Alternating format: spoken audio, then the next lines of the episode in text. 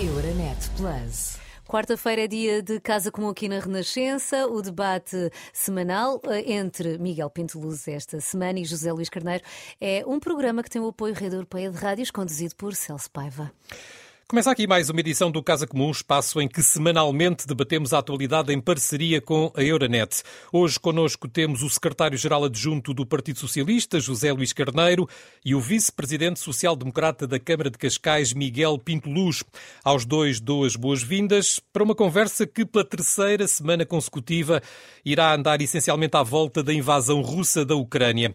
Proponho começarmos pela crise humanitária que este conflito está a gerar, até porque o autarca Miguel Pinto Luz regressou segunda-feira de uma viagem à Roménia, de onde trouxe 229 refugiados. Parece-me uma excelente oportunidade para percebermos, com este exemplo, como é que se têm desenrolado tantas iniciativas de solidariedade, um pouco por todo o país e, na sua esmagadora maioria, com origem na sociedade civil. Miguel Pinto Luz, como é que fez? Como é que chegou a estas pessoas? Como é que as selecionou? Como é que as transportou? Olá, boa tarde. Cumprimentar também o José Luís Carneiro. Um, a seleção foi, foi uma campanha massiva em redes sociais, WhatsApps, grupos, uh, onde as pessoas podiam inscrever nesta, nesta missão uh, do município e também da sociedade civil uh, à fronteira de Sirete da Roménia com a, com a Ucrânia. tivemos centenas de contactos Uh, mas o difícil não foi isso. O difícil foi a seleção. Tivemos que dizer que não muitas vezes.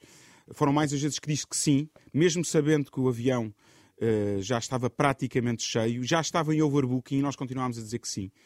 Numa missão destas, o mais difícil foi uh, esse processo de uma mãe com um filho, uma avó com um neto, e dizemos não vem, não pode vir connosco, já está cheio. Não, nós dizíamos sempre que sim, tentámos sempre encontrar alternativas e o que é certo é que parecia que estava tudo desenhado para ser aquele avião. Eh, porque trouxemos o avião completamente cheio, crianças ao colo que, que a lei permite, um, e foi uma experiência uh, emocionalmente muito forte. Um, pais a despedirem-se dos filhos porque voltavam para a guerra, avós que queriam voltar uh, uh, para a guerra, mães e pais que deixavam os seus filhos a terceiros porque a mãe era enfermeira, o pai ia para, e era soldado. Um, são momentos absolutamente dramáticos e algo que nos marcou muito porque víamos, era quase o espelho das nossas famílias. A Ucrânia é, é um país já muito europeizado, muito desenvolvido, um, e nós víamos passar pela fronteira crianças, mães, que faziam mais de 150 km a pé. Uh, com as suas malas, com os seus telefones, com...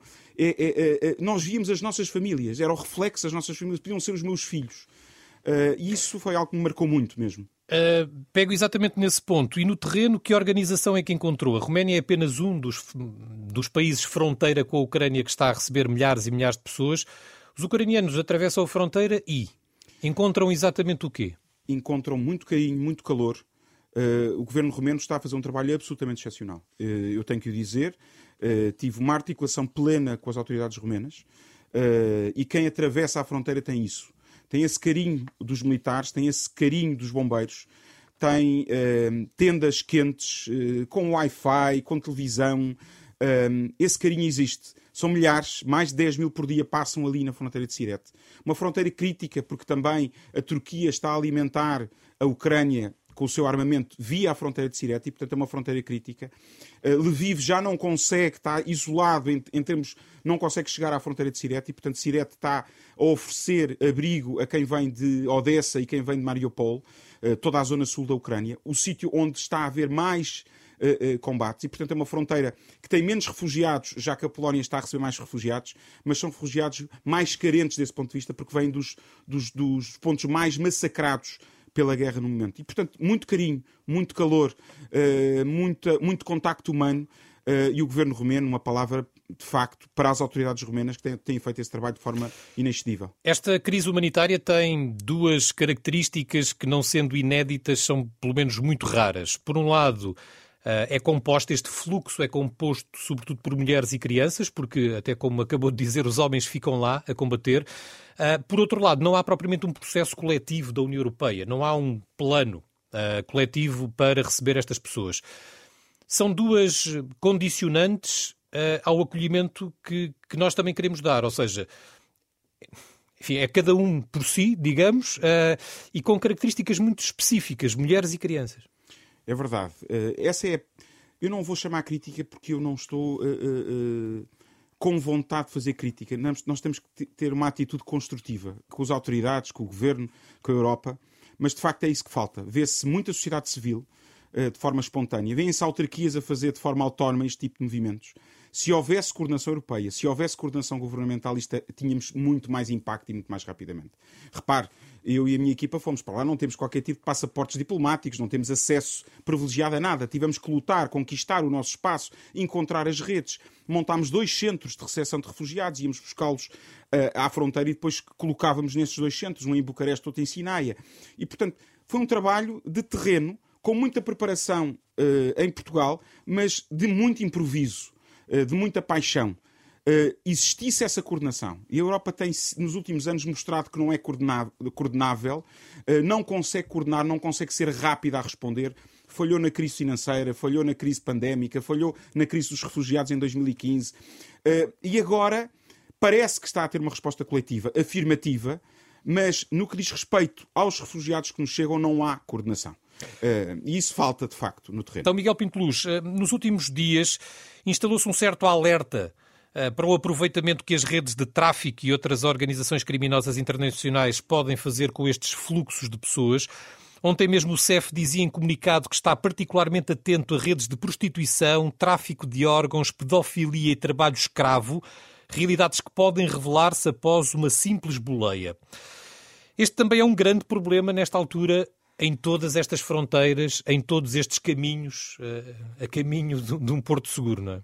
É verdade, eu assisti na primeira pessoa e, portanto, os grupos de WhatsApp uh, que circulam uh, na Roménia com ofertas absolutamente falsas ofertas que o governo alemão oferecia este mundo e o outro, que, que a missão de Cascais, inclusive a missão de Cascais, eh, que circulavam eh, mensagens por redes eh, na Roménia falsas sobre a missão de Cascais, daquilo que nós oferecíamos. Essas redes estão a operar. Eu assisti a uma menina de 18, 19 anos a ser aliciada por várias pessoas quase que a regatear, olha, se vieres comigo eu dou-te isto, isto, isto, isto, isto, o outro oferecia aquilo, eu assistia a isto, e um colega vosso de um, de um, de um, outro, de um outro órgão de comunicação social português assistiu exatamente a esse processo, em que a menina não sabia uh, uh, uh, o que fazer. Portanto, as máfias na Roménia estão a operar, a máfia romena é conhecida, e nós assistimos na primeira, na, na, em primeira pessoa isso a acontecer no terreno. Isso é dramático, e por isso tivemos um processo muito criterioso um, para perceber que menores é que estávamos a trazer, as mães, os pais, os avós. Um, e deixe-me só dizer outra coisa.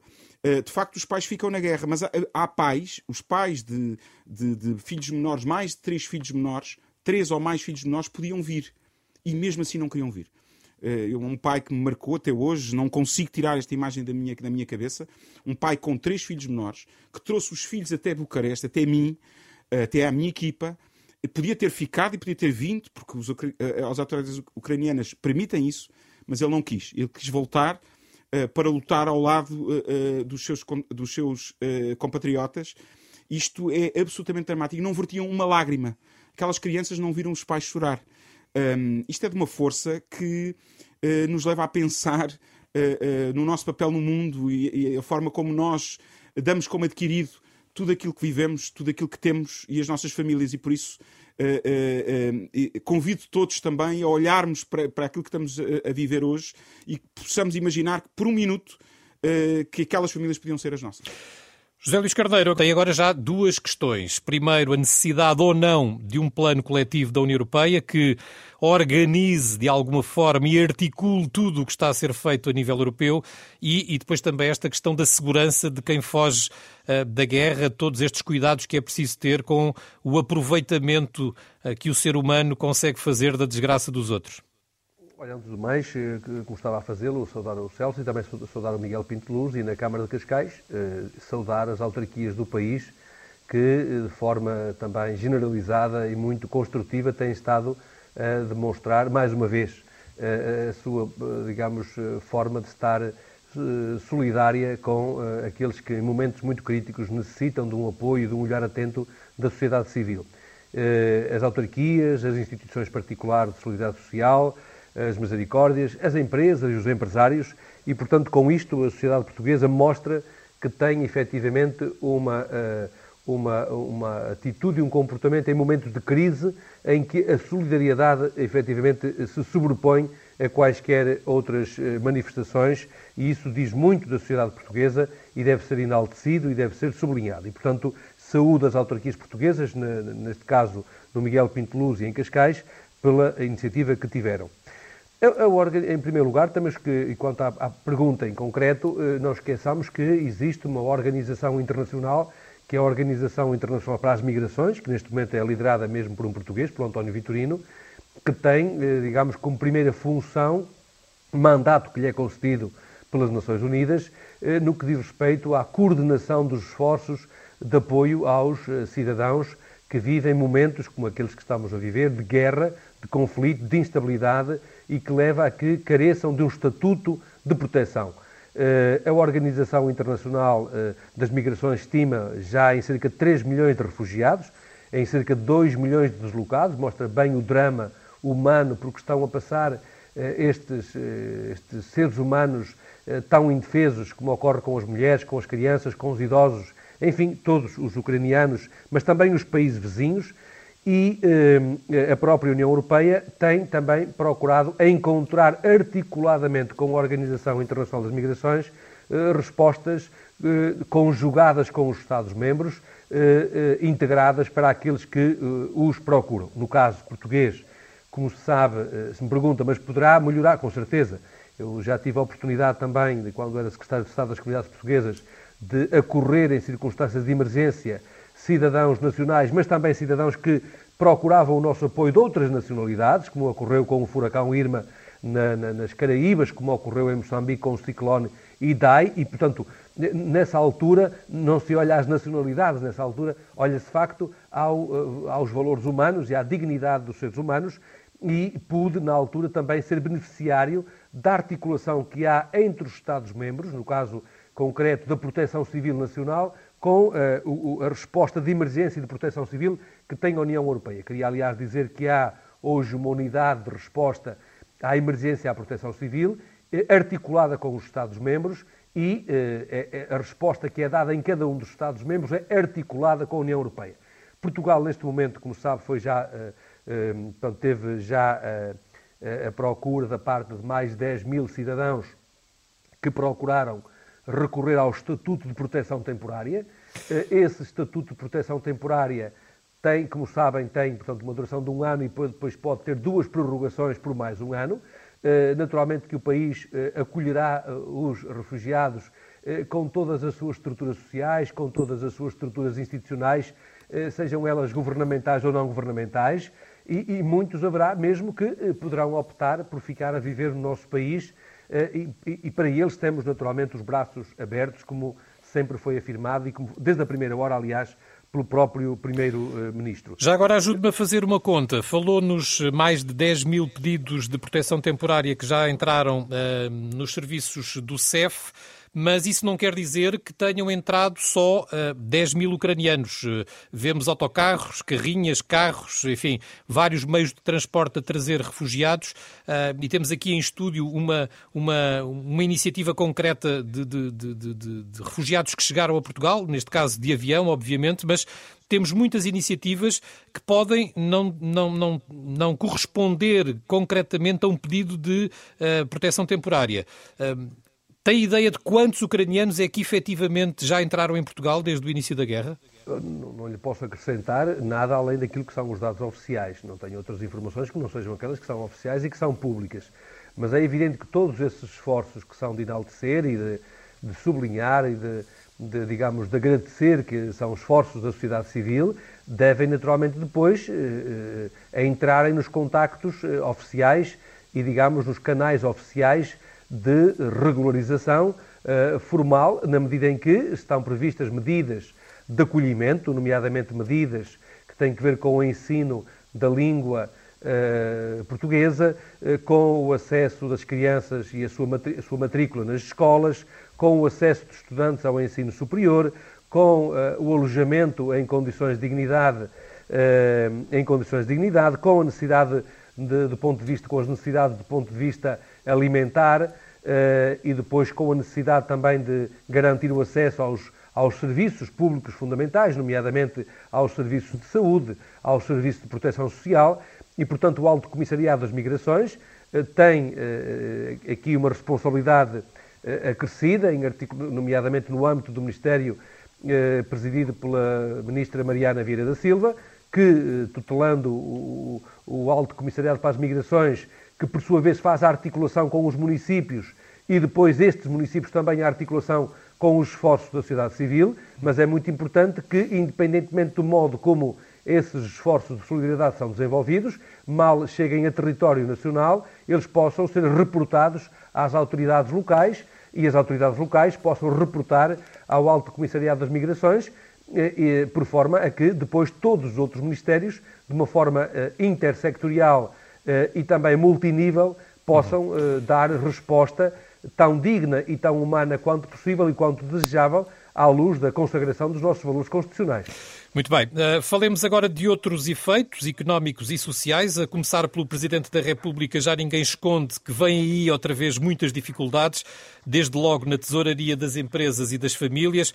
O Governo já tomou algumas medidas, mas ainda não respondeu à reivindicação que vai ganhando força, o regresso do layoff simplificado. A pergunta é igual para os dois. Miguel Pinteluz, layoff simplificado, sim ou não? Sim, penso que todas as medidas que possam, neste momento, acudir uh, a uma crise económica e social que é inevitável que venha a acontecer uh, pela Europa fora são bem-vindas e, portanto, uh, é objetivo que saímos de uma crise pandémica de dois anos e vamos entrar numa crise humanitária, mas também económica. O impacto dos preços dos combustíveis, o impacto na economia europeia, os esforços de guerra Uh, isso é inevitável que tenha impacto no crescimento económico e impacto na economia real. Uh, Veja-se, por exemplo, o turismo. Quer dizer, numa situação destas, o turismo vai com certeza também ser afetado e, portanto, todas essas medidas uh, são bem-vindas. Deixe-me só fazer uma nota em relação ao que o José Luís Carneiro disse. Eu estive no terreno, não houve coordenação absolutamente nenhuma, nem da, do, auto, da, da, do Alto Comissariado para as Migrações, e, portanto, isso tem que o dizer. E, é, há que melhorar muito. Uh, nem tão pouco, e todas as missões com quem falei, não houve qualquer coordenação das Nações Unidas. E, portanto, é de facto, existe o Estatuto uh, uh, de Proteção Temporária, claro que os governos isso fazem, de resto, não há mais nenhuma coordenação no terreno. Isso, quer dizer, isso é objetivo, não, não, não, não, é um facto, não, há, não é discutível este facto. Não há coordenação das missões da Caritas, das missões que estão no terreno, daqueles uh, cidadãos individuais que pegam em carros e vão lá buscar, e vão lá buscar refugiados, nem tampouco na nossa missão ou de Braga ou de outros municípios. E, portanto, não houve coordenação. Antes, pelo contrário, deixem-me dar-lhes aqui uma nota. Os refugiados que chegaram. Ó Zé Luís, só, só para concluir, só para concluir. Já terá oportunidades. Os refugiados que chegaram ao aeroporto de Figo Maduro uh, tiveram cerca de três horas numa sala fria, com uma única casa de banho eh, que se tinha que subir umas escadas com cerca de um metro e meio de altura. Portanto, todos aqueles que cadeira de rodas que trouxe e de, de bengalas que trouxe não conseguiram sequer aceder a essa única casa bem, uma letrina uh, militar, foram recebidos pela ACM com muito pouco carinho. Eu tive uma refugiada que me disse, pela primeira vez me sinto refugiada, ou seja, viajou comigo milhares de quilómetros uh, desde a fronteira de Sirete, Uh, uh, e foi chegada a Portugal que se sentiu refugiada. Portanto, eu não estou a criticar, estou disponível até para ajudar. Uh, e acho que temos que melhorar isso. Somos um, país, um, um país hospitaleiro. Melhoremos isso, uh, porque estas pessoas precisam desse carinho, desse calor humano, porque estão.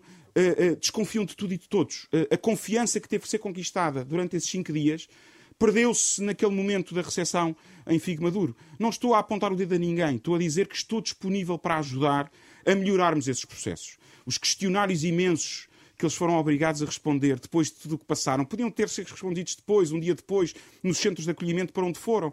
Ninguém está a fazer tráfico humano ali. Houve controlo do, do parte da Embaixada Portuguesa, aqui uma palavra para a Embaixadora Portuguesa na Roménia, Teresa Macedo, e toda a sua equipa, inexcedível.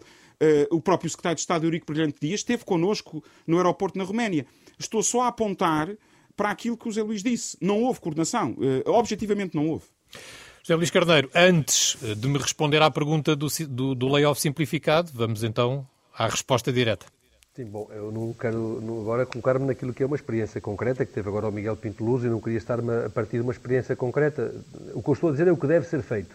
Eu devo dizer que tive uma autarquia que contactou comigo para saber como é que podia fazer, e aquilo que eu fiz foi contactar com o Ministério dos Negócios Estrangeiros e, aconselhar a autarquia que, ao fazer esse esforço, que o procurasse fazer articuladamente com os canais diplomáticos, porque é a forma como mais, de uma forma mais segura eh, e mais garantida as coisas podem decorrer bem, nomeadamente depois na articulação com os postos consulares, com as embaixadas e destas com as autoridades que depois estejam no terreno.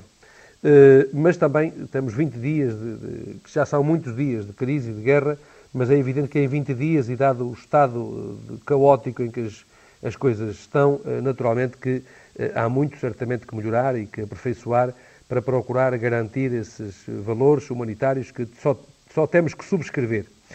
Quanto às consequências da quanto Exatamente, até porque o nosso tempo está a caminhar sim. rapidamente para o quanto, fim. Vamos a isso. Quanto às consequências da crise, eu queria dar conta do seguinte. Primeiro, as primeiras preocupações do Governo foram preocupações para uh, garantir, uh, digamos, condições de resposta estratégica, e essas condições de resposta estratégica têm a ver com, por um lado, garantir que não que eh, o aprovisionamento estratégico de bens essenciais está garantido e é aquilo que está a procurar, o Governo está a procurar fazer em primeira mão. Em segundo lugar, garantir o apoio às empresas eh, mais afetadas pelo aumento dos custos energéticos e dos bens intermédios. Eh, recordo quer os transportes rodoviários, quer a suspensão do aumento das taxas de carbono, quer também a redução do ISP eh, por conta do aumento das receitas do IVA e também o próprio apoio aos consumidores que são abrangidos pela tarifa social de eletricidade. Digamos, foram medidas, digamos, de cariz imediato. Eh, naturalmente que há medidas que agora têm que ser ponderadas com, uh, com uh, outro alcance. Recordo e nos, também... 30, e nos 30 segundos que me restam, sim, sim. layoff simplificado, sim ou não? Mas, mas sabe que estas questões não, não, podem ser colocadas nos termos do sim ou não. Eu, olha, o Primeiro-Ministro está neste momento em Bruxelas com um grande esforço que é muito relevante para aquilo que se venha a passar no futuro, que é garantir uma proposta comum eh, que garanta que se deixe de indexar o preço da eletricidade ao preço do gás, que permita uma redução temporária do IVA, de modo a reduzir o preço dos combustíveis e que permita completar, que é uma batalha pela qual temos estado permanentemente a lutar, completar as interconexões energéticas entre Portugal e a Espanha e a Espanha e a França, permitindo que a integração energética ibérica constitua o fundamento e a base para a integração energética europeia, precisamente para diminuirmos a dependência de regiões que, como se vê, eh, demonstram de uma forma muito veemente que eh, a dependência energética europeia é mesmo um dos pontos frágeis da União Europeia. Quanto à medida do layoff, eu diria que é necessário responder à crise, como fizemos na primeira na, na, na, crise pandémica, responder com medidas graduais em função do diagnóstico concreto das necessidades e o Governo nunca deixou de faltar, nem a União Europeia, eh, nos momentos mais críticos da pandemia, com os apoios às empresas, quando eles, de forma fundamentada, expressa e clara, eh, foram claros eh, e puderam beneficiar naturalmente de, de medidas como essa do layoff e outras medidas que eventualmente venham a ser necessárias. Ou seja, o Governo não faltará naturalmente às empresas, às famílias e aos trabalhadores, como fez durante a pandemia. Muito bem, agora sim o nosso tempo chegou ao fim. Miguel Pinto Luz, José Luís Carneiro, obrigado por terem vindo. O Casa Comum regressa de hoje a 8. Euronet Plus. Milano. Zagreb. Bruxelas. Sofia. Riga. Euronet Plus, a rede europeia de rádios para compreender melhor a Europa.